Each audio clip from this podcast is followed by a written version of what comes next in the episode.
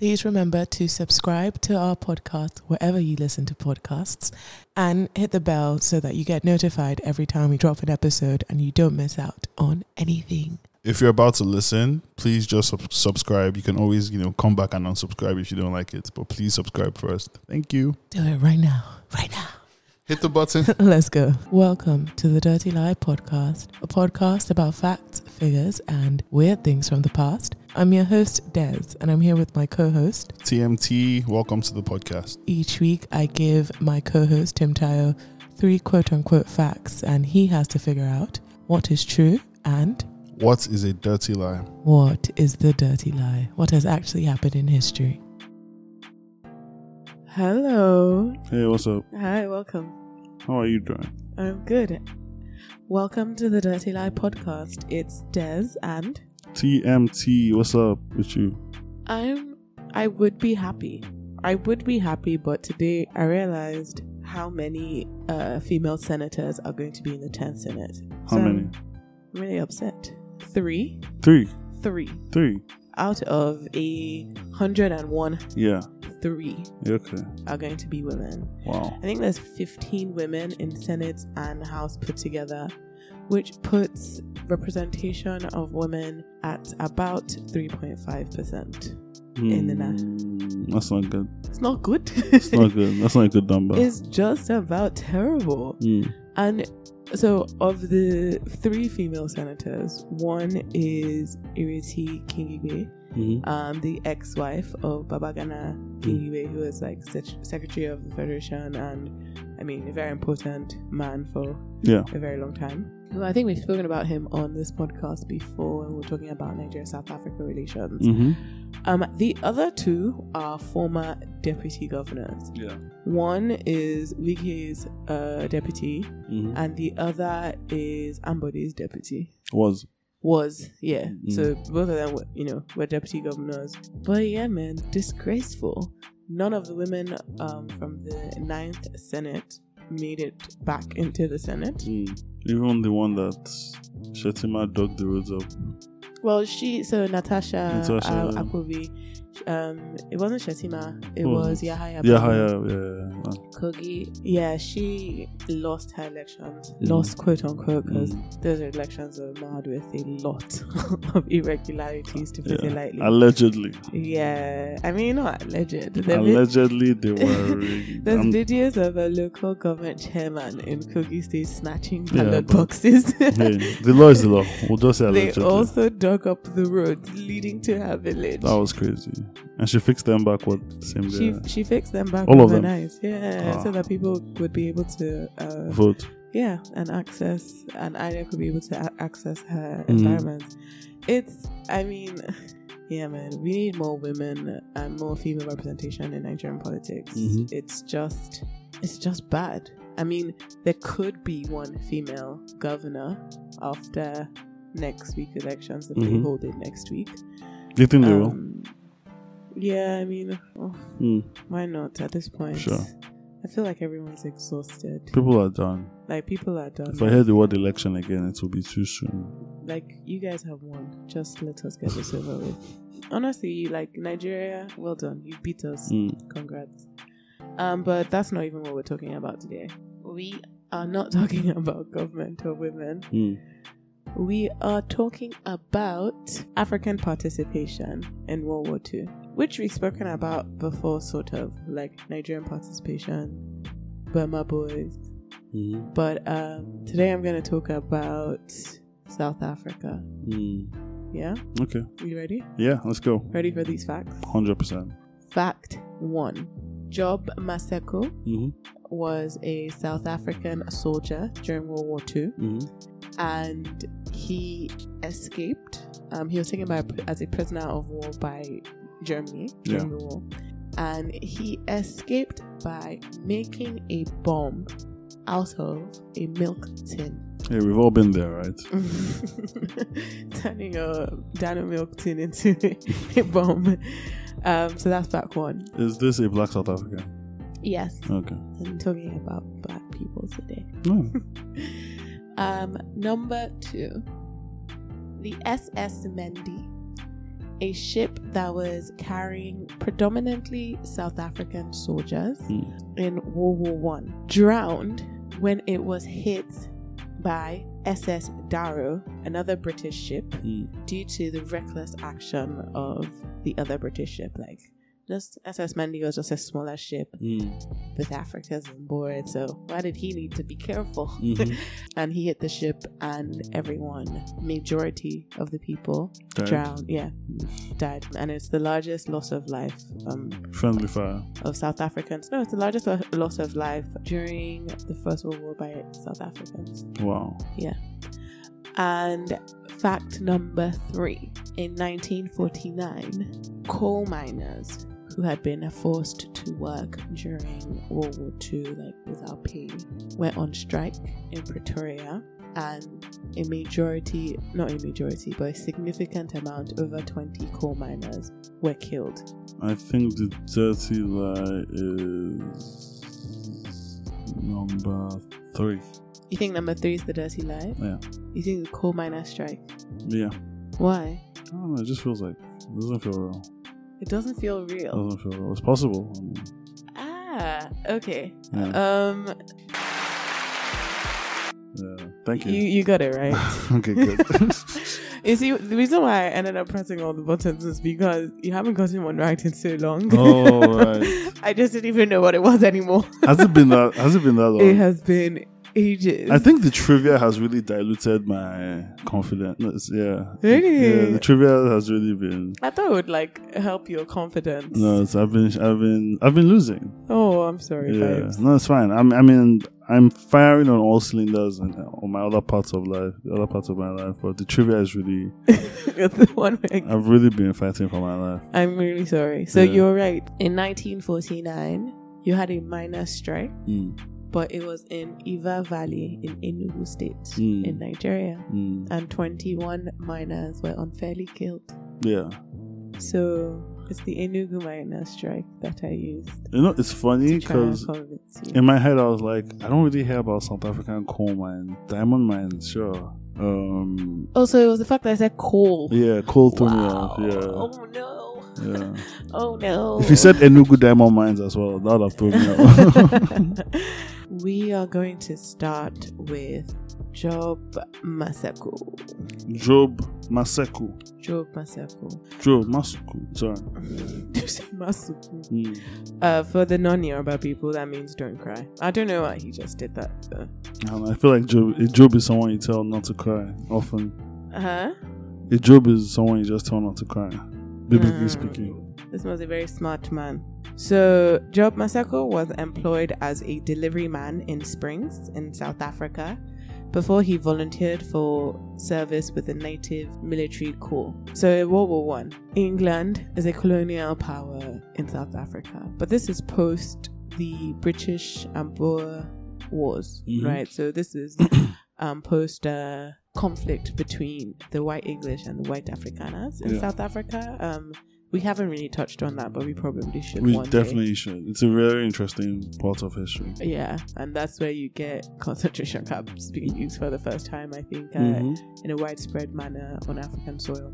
Or anywhere, actually. Yeah, I feel like any techniques when it comes to cutting edge racism or xenophobia can kind of be traced to South Africa on some level. I I mean, the British, not South Yeah, Africa. the British were like, yeah, Very specifically, the British use this against Afrikaners, which Yeah. is even other white people. So, um, but yeah, so when the First World War comes about, they have a native military corps. Mhm. Um, they need workers and they need native soldiers, but they don't want to arm them.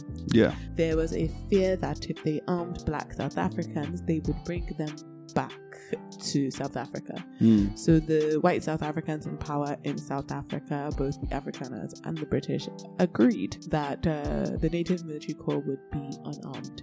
Mm, mm, mm. They would mostly work the front lines. Some of them would be they'll work like health, transportation, like they'll do every single thing and fight and literally sometimes be the first to have to go across like minefields and stuff like that, Mm, but not be armed. mm.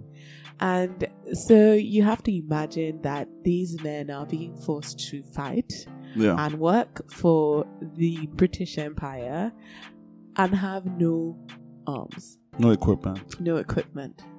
Now, Job Maseko was serving in the Native Military Corps, and so he was part of the South African 2nd Infantry Division. Also, interestingly enough, the ANC had supported, like, supporting the British unilaterally during World War One, and then in World War Two, the ANC actually was like, "Okay, we support you, but you have to arm us Mm-hmm. because this is kind of demasculating, and it is also dangerous for us Mhm. to go to war without arms." Um, but there was some pushback on that in South Africa. But anyways, these men volunteer, and when you say volunteer, there's always a a lack of certainty by how many actually volunteered and how many We're had- conscripted. were conscripted. But Job Maseko was a delivery driver Mhm. and he volunteers, quote unquote, and he joins the South African 2nd Infantry Division.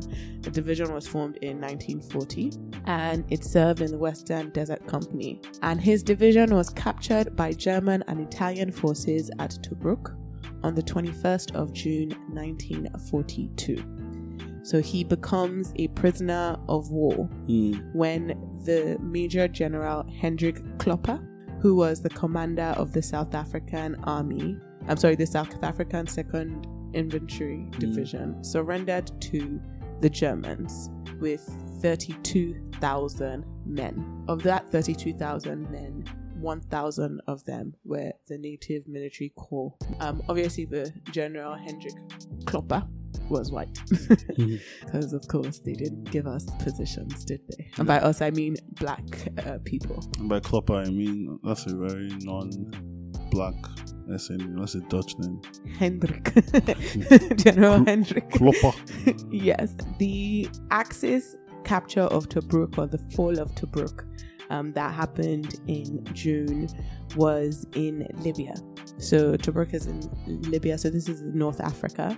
And the capture, the prisoners of war compromised contingents from Britain, India, South Africa, and other allied nations. So it wasn't just South Africans. And the Germans and the Italians treated their white prisoners of war different from their black prisoners of war. So the black prisoners of war were turned into laborers. Mm. They were forced to do hard labor. Um, a lot of the white prisoners of war were flown, were taken into different prisoner of war camps, Mm. whereas the black prisoners of war had to like do work. Like they essentially just turned them into slaves. They're like, oh, we have, I know what to do with the Negroes. Make them work. so Maseko was obviously working with other South Africans during other native South Africans, I'd like to point out, um, while a prisoner of war. And he was, I guess, thinking of a way to escape. Um, huh? so who wasn't? Yes, he apparently had experience with explosives. Um, he apparently also, for some time, worked as a miner in South Africa. So, not just a delivery driver, but also a miner, and had exposure to explosives and how they work. Part of the prisoners' forced labor was involved in loading and unloading supplies from German freight ships in the port of Tobruk. With his pre war experience and his knowledge of explosives, when, while unloading a cargo on the 21st of July 1942, he realized that it was a cargo with a lot of petrol. now, you know, what, this is 21st of July. This man has only been a POW for one month. Mm-hmm. So this shows that like he he didn't waste time.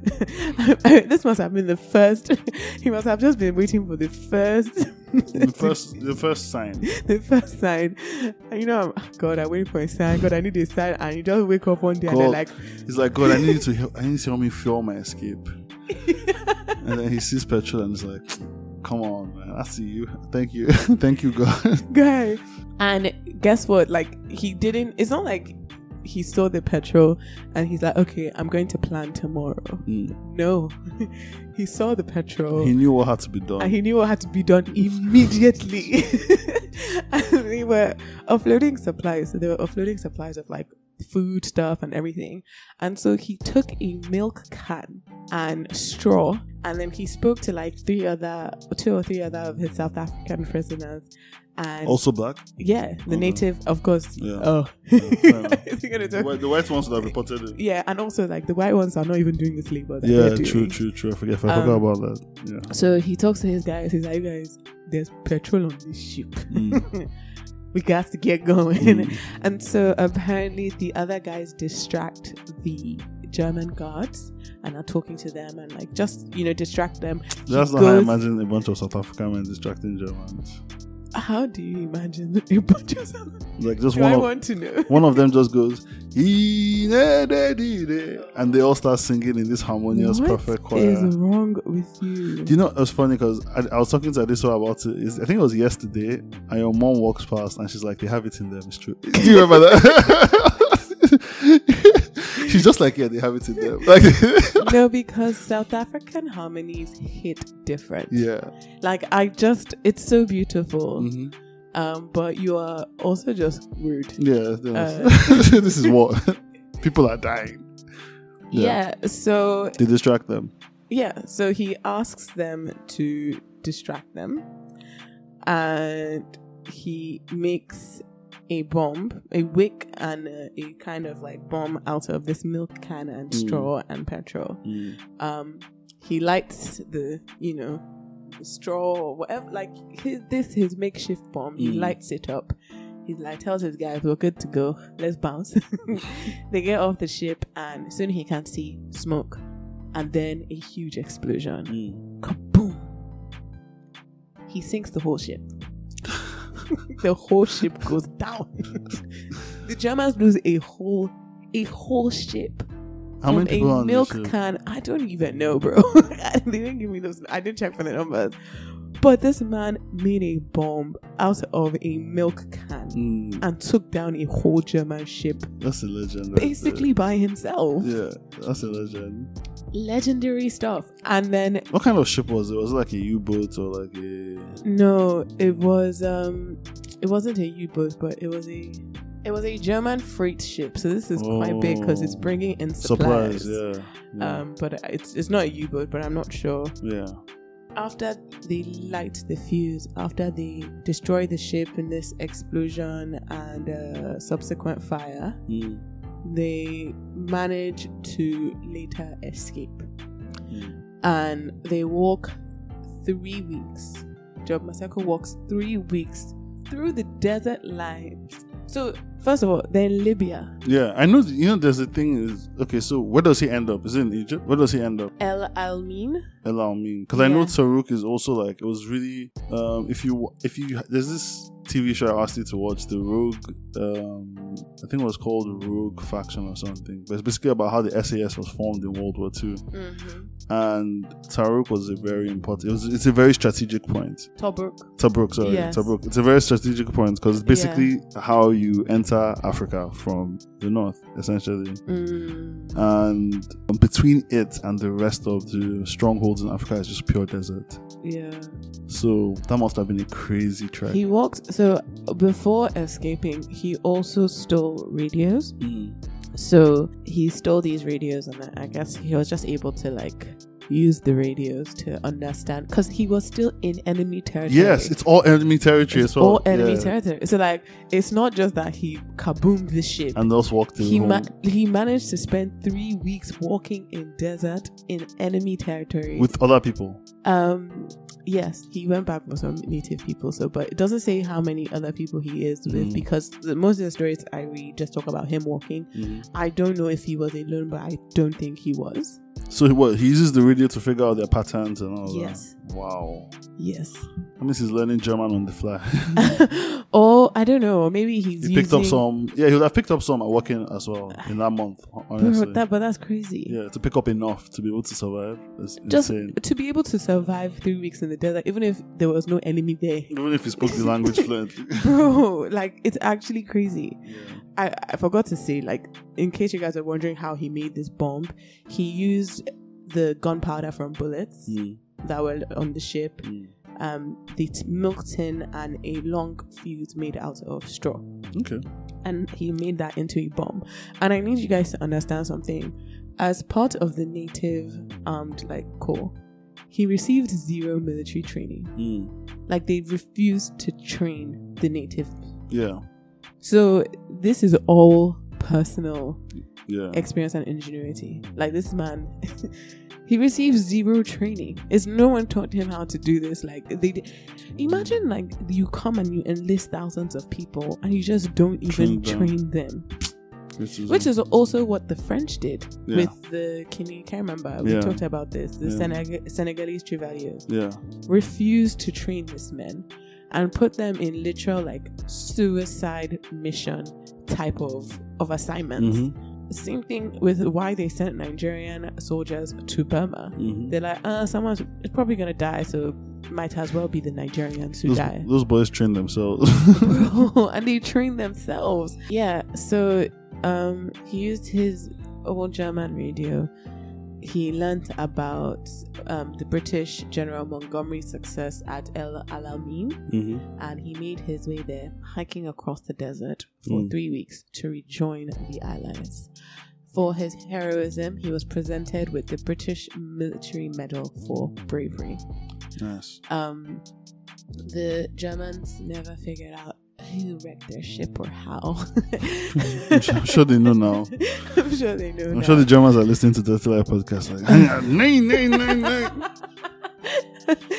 um, and yeah, some people have been fighting for him to receive a higher medal, the Victoria Cross. hmm Um, and That's definitely Victoria Cross material. um, they believe that because of his skin color and South African racial policies, that's why he got the military medal, which is like the But- easiest one to get. It's- basically the first Yeah. stage of medal. Yeah. Um, there is, I did find a South African who was given a higher medal. Um, Is he on the list of people for this episode? no, Let's talk about him I should. if you want. Why not? Let's let's give some people their flowers. So, as part of the Native Defense Force, you had stretcher bearers. Mm. You had a number of African stretcher bearers, which were the men who would go and essentially like run to the front lines and you know get people who have been hurt Mm. um, and they would often have to do this through minefields, so they Mm. can be shot dead or like step on a mine and die greatly in- gravely injured and stuff like that. Yeah. It was usually battalions of native military guards that they used for this role, Mm. and so you would have uh, men from Zululand, but you'd also have some Indian, South African Indian men being used for this role. Mm.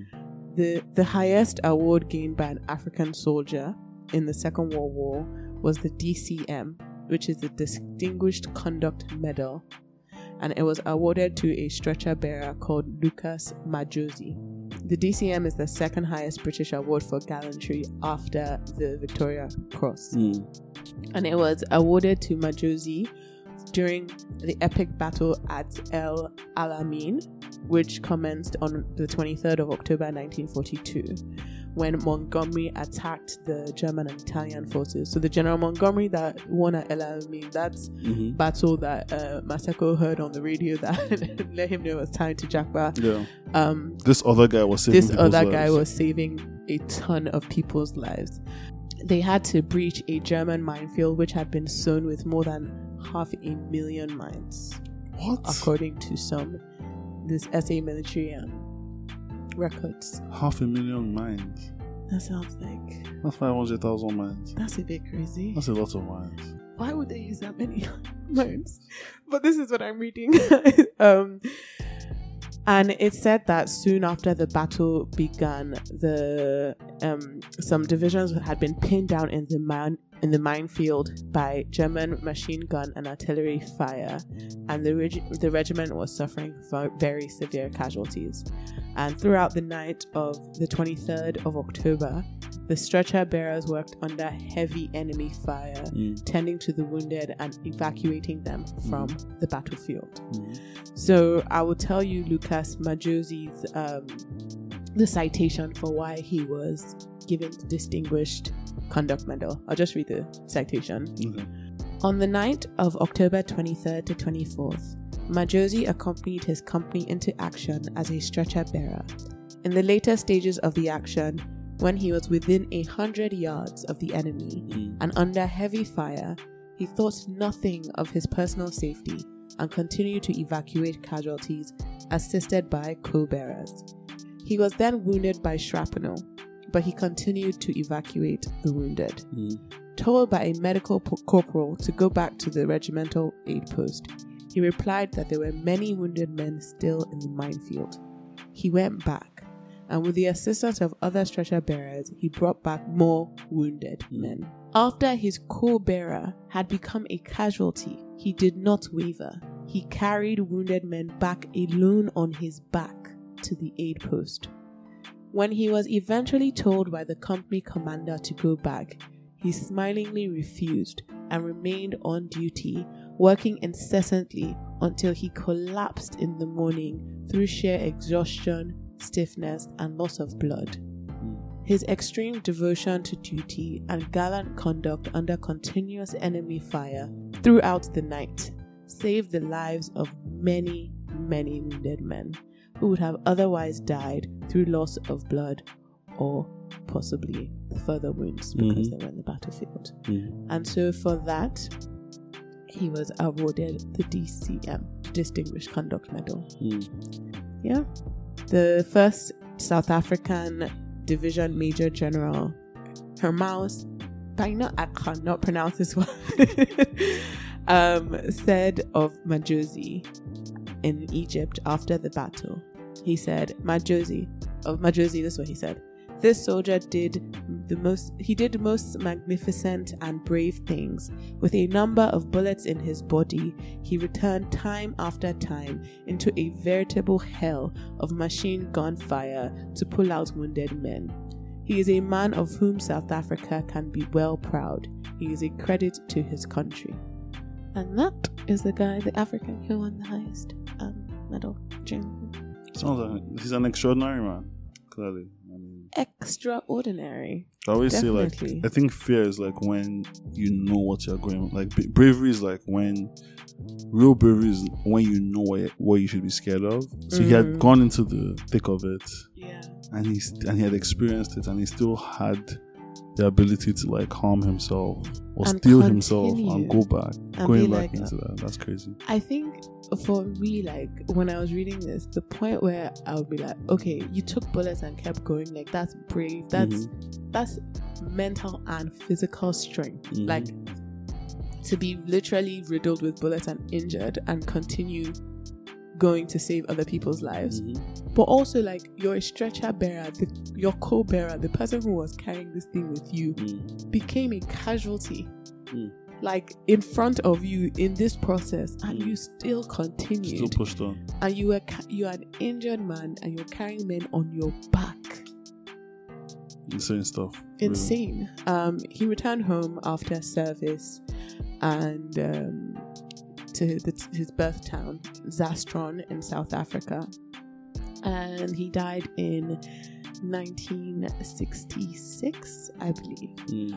Job Maseko died in 1952. Um, a bit in poverty. Uh, he was buried with borrowed money Mm. in the Payneville Township Cemetery in Springs. Mm. But now, um, to honor him, the community of KwaThema near Springs has a primary school in the township named after him. Nice. And the main road linking the town of Springs to KwaThema Township has also been named after him. okay, that's, what's- that's what's up. Yeah.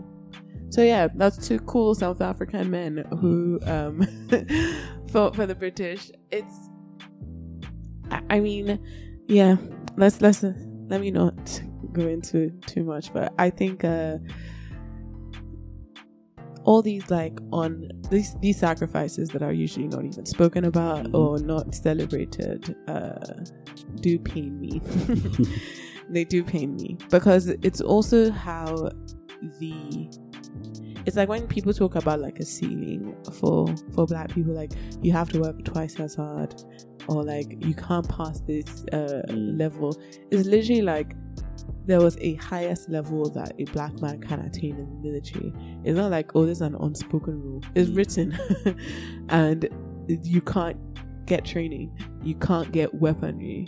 And this isn't just the British, it's also the French, you know, it's also America. Like, there's And this is war. People are like their lives are on the line. their lives are on the line and they're like eh. i mean they're not like i'm scared of the nazis but not that scared. Not scared enough to give a black man a gun. Mhm. like really? Okay so let's go to the ss mendy. Was a british passenger steamship that was built in 1905 and it sank in 19 on the 21st of february 1917 in the English Channel, south of the Isle of white. Okay. um, killing 646 people, mostly black South African troops, as well as in a handful of white South African officers and NCO and crew. Mm. So the Mendy had sailed from Cape Town and was sailing to France for the South African Native Labour Corps to serve in France. So again, these are a group of men who have not been trained and not been armed and are being taken to serve the British Empire in France. Um, a lot of these men did not know how to swim. Um, a lot of them, this was their first time leaving South Africa. You had 287 men from Transvaal, 139 from the Eastern Cape, 87 from Natal, 27 from Northern Cape, 28 from the Orange Free State, 26 from Basutoland, 8 from Botswana, 5 from Western Cape, 1 from Rhodesia, and 1 from Southwest Africa. Southwest Africa, is like Angola? But most have never seen sea, and very, very few could swim. The officers in charge of these black South African men were white South Africans. Shocking. Um, your firemen and other crew were mostly West Africans and Sierra Leone. And then you had like officers, cooks, signalers, gunners who were British. Mm. Before the ship had gone to South Africa, it actually stopped in Lagos. Yeah, let's talk about the the coal Okay. Wartime ships ran dark or with low lights, and with inclement weather, visibility was greatly reduced. You know, it's wartime, so you don't exactly want everybody to know exactly where you are because it's not just friendlies in the water. Around 5 a.m. on the 21st of February 1917, the SS Darro, a far larger ship, which was not only running with low lights, but also not blowing her horn to alert others to her presence, and running at full speed, Mm. hit the SS Mendy straight down on the starboard side of the ship. The initial collision killed many. A number of lifeboats were rendered uns- unusable due to the speed at which she heeled over Mm. and the ship immediately began to sink. After the SS Darro sped straight into the Mendy, it did not pause to assist or help. The captain was like, "Oops, oh man," Mhm. and kept it pushing. It was a hit and run. Do you know how weird that is? Like On the water, on the on open the water. open water. Like you know, people. So how how did it get reported? Who snitched? There was an investigation. Okay. Um, there were witnesses to the disaster, and not everyone died. So the SS Darro did not pause, and Despite being asked to. yes, despite its speeding, and it's in the English Channel near the Isle of Wight, like it's in friendly waters. Mm-hmm. So you know, like the other ships are mostly going to be British. Mm-hmm. Did not blow its horn to indicate that it was around. Mm-hmm. So it was doing it was reckless, reckless driving, Mhm. right? How did they punish the captain? After an investigation found him responsible, How?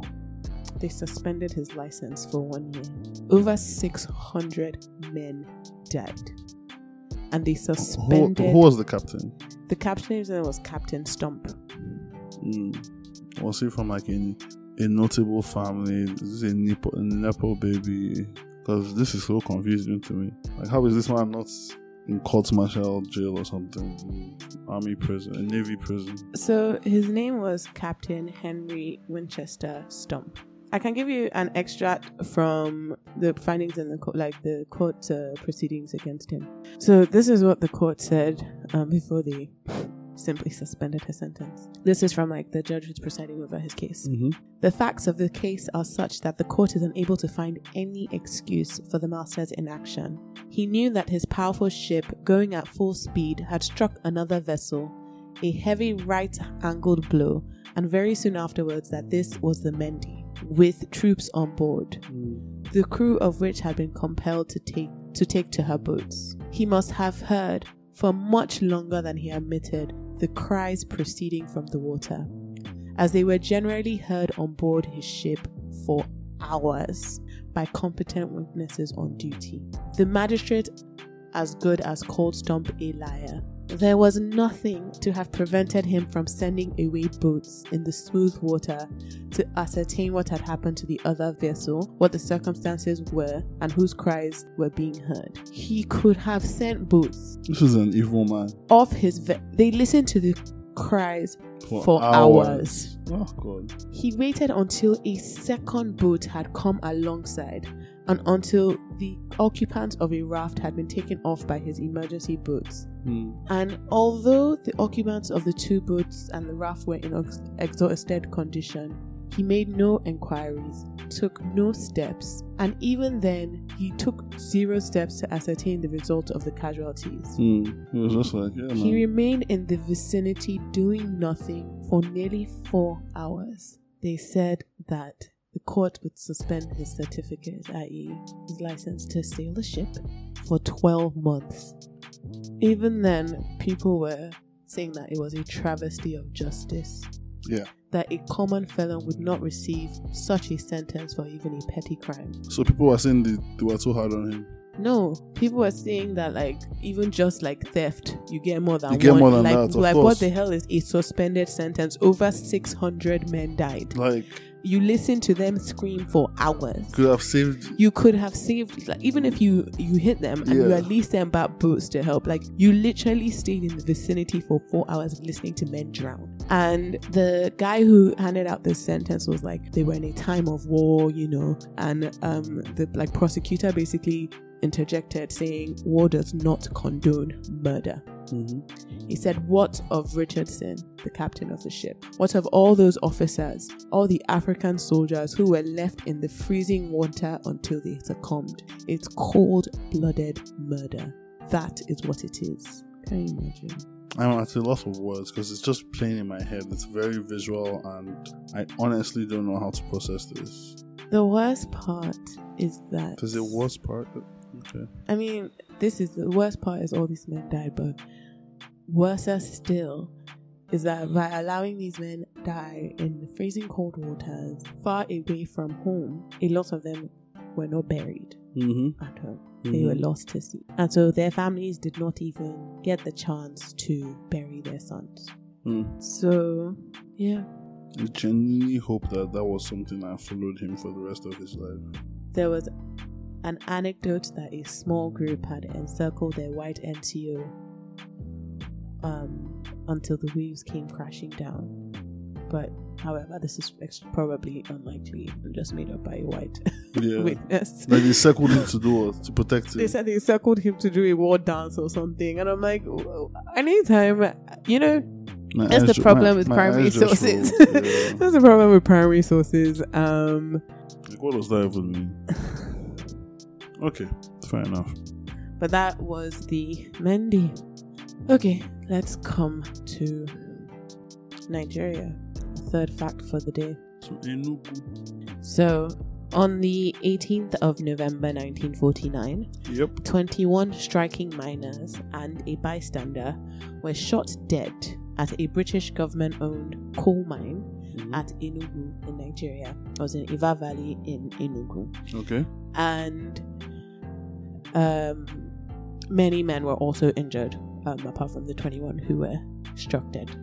Now, I'll give you some, but I'll give you some background. And also, the Enugu miner, like this massacre, becomes one of like the catalysts and motivations for the Zikist the Zikist movement after Nnamdi Azikiwe um, for independence. So it does a lot in propelling us towards our fight for independence and um, radicalizing a few people. Fair enough. Um, so it's a key moment in Nigerian history.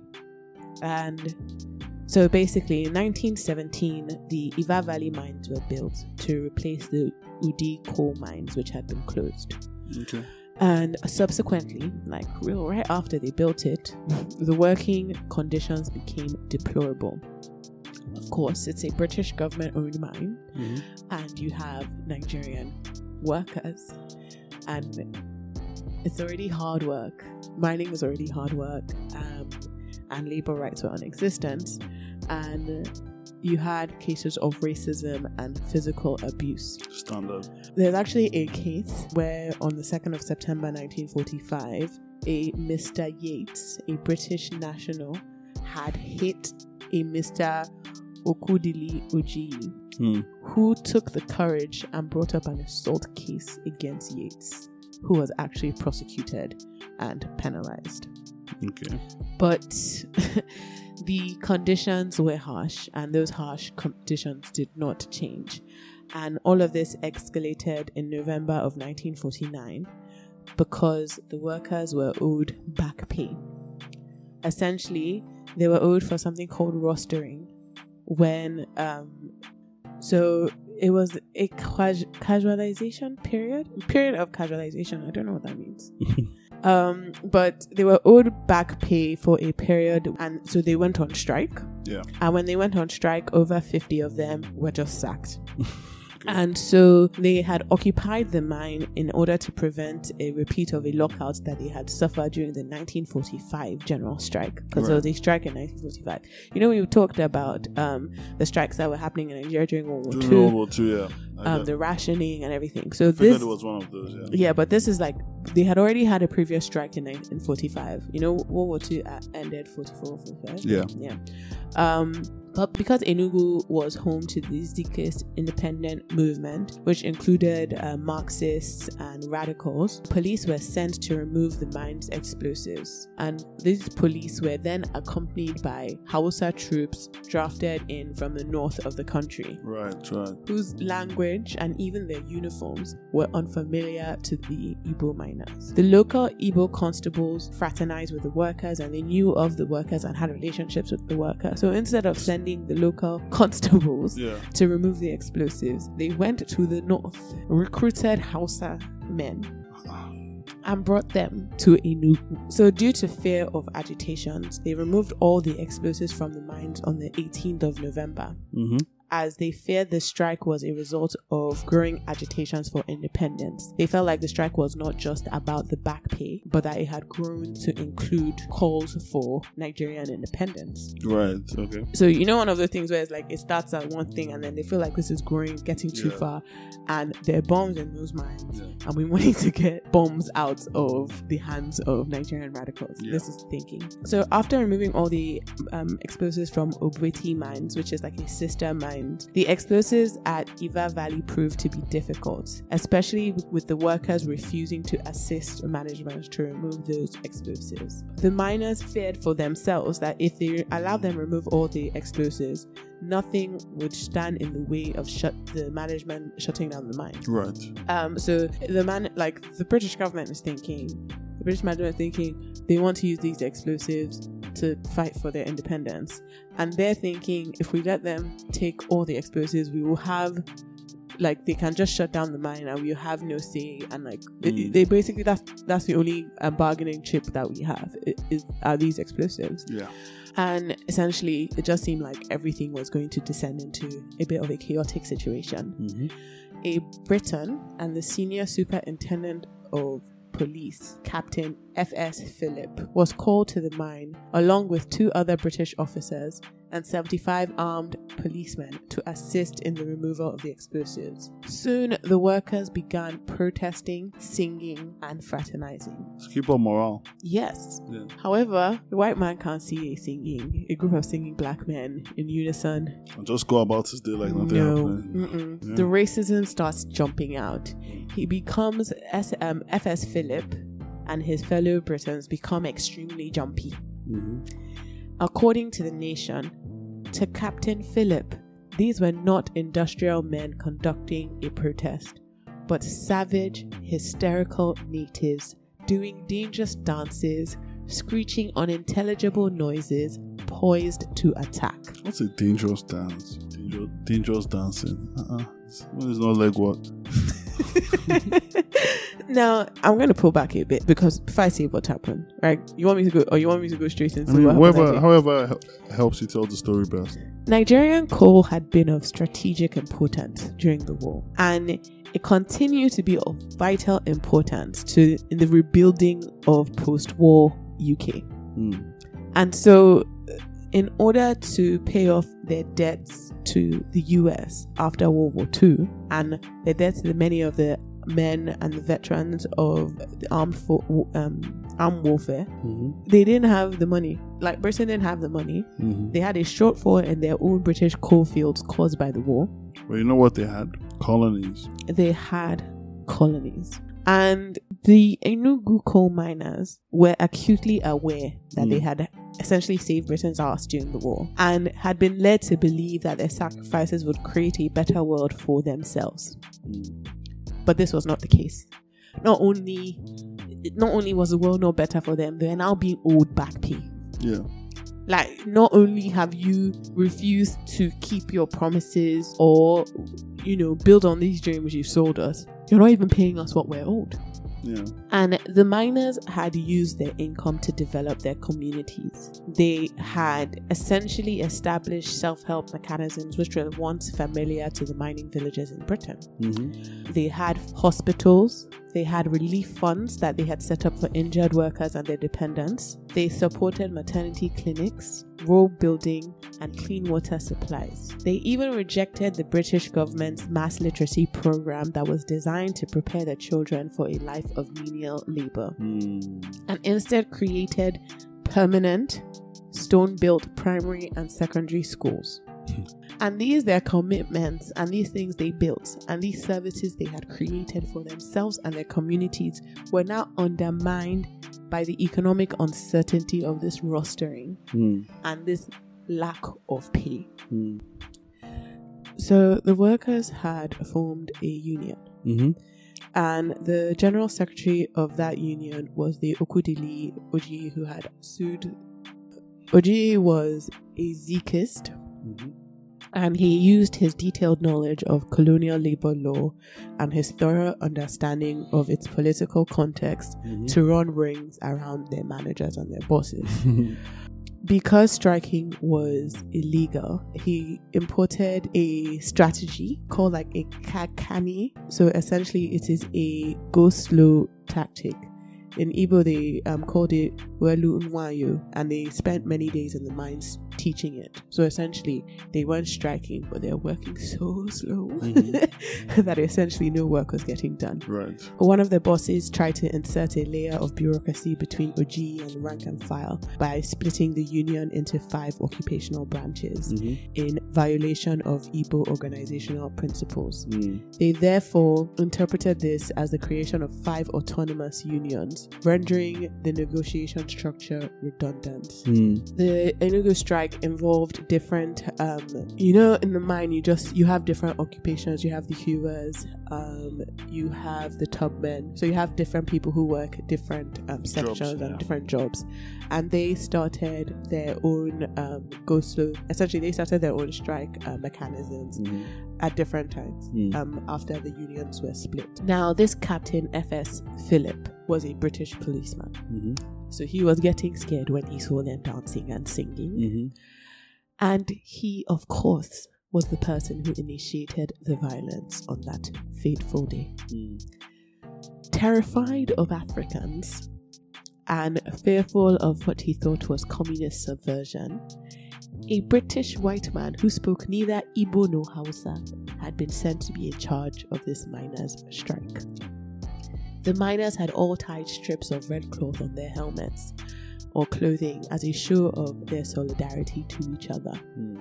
However, to Philip, these were paramil- paramilitary insignia.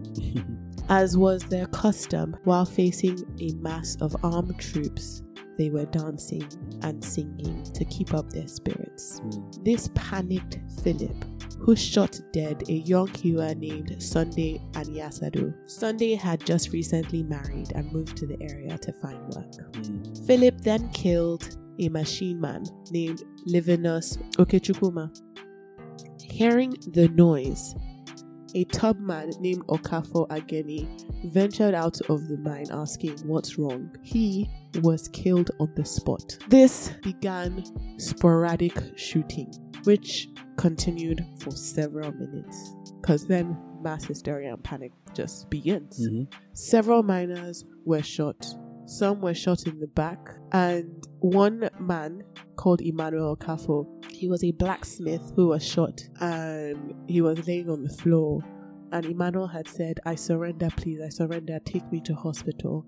And Philip answered, "I don't care," and walked away. Philip had ordered his men to shoot, and at the end of the mayhem, 51 men had been injured and 21 men had been shot dead. That's a massacre. Sunday Anyasado, the hewer from Obazumbezi, Lavernos Okechukuma, the machine operator from Ohi Oweri, Okafo Ageni, and Udi Tubman, Moses, a machine operator from Umuhoho, Simeon, a machine operator from Ubuntu, Naji, a hewer from Indibara, and Nwahu, an engine driver from Amazubende, and 15 other men. A lot of these men who were martyrs have simply just been kind of forgotten and have turned into just an urban legend. November 18th has never officially been mourned in the history of Nigeria. And now people just talk about the Iva Valley in Enugu being haunted. Mm. In the aftermath of this event, a lot of ethnic, regional, and even class divisions in Nigerian society were set aside and replaced by a collective momentum to do away with British rule. Mm. I'll read a quote from Nduka Eze. The radicals and the moderates, the revolutionary and the stooges, the bourgeoisie and the workers sank their differences, remembered the word Nigeria, and rose in revolt against evil and inhumanity. Mm. And that, the massacre of Enugu miners in 1949 In Iva Valley. in the Iva Valley. Terrible stuff. Have you heard this story before? Nope. But I'm going to definitely read it up and look it up because it is truly, truly horrific. Truly is. you say dumb. British people. British people. Yeah, I guess that's the theme of this week's episode. because what? What in hell? What in the hell? You know, so I feel like one part of uh, colonization that's not often spoken about is how much our industries held up their society. Like our coal, our cocoa, our cotton, our food. The Our, solidarity within within the industry, the workers, yeah. the structures they built around it, yeah. and how these guys just re- reacted to all of it with pure violence. Pure violence. Like, they were building their own school systems. That FS Philip literally shot the first guy in the mouth, like a kid. He shot a kid.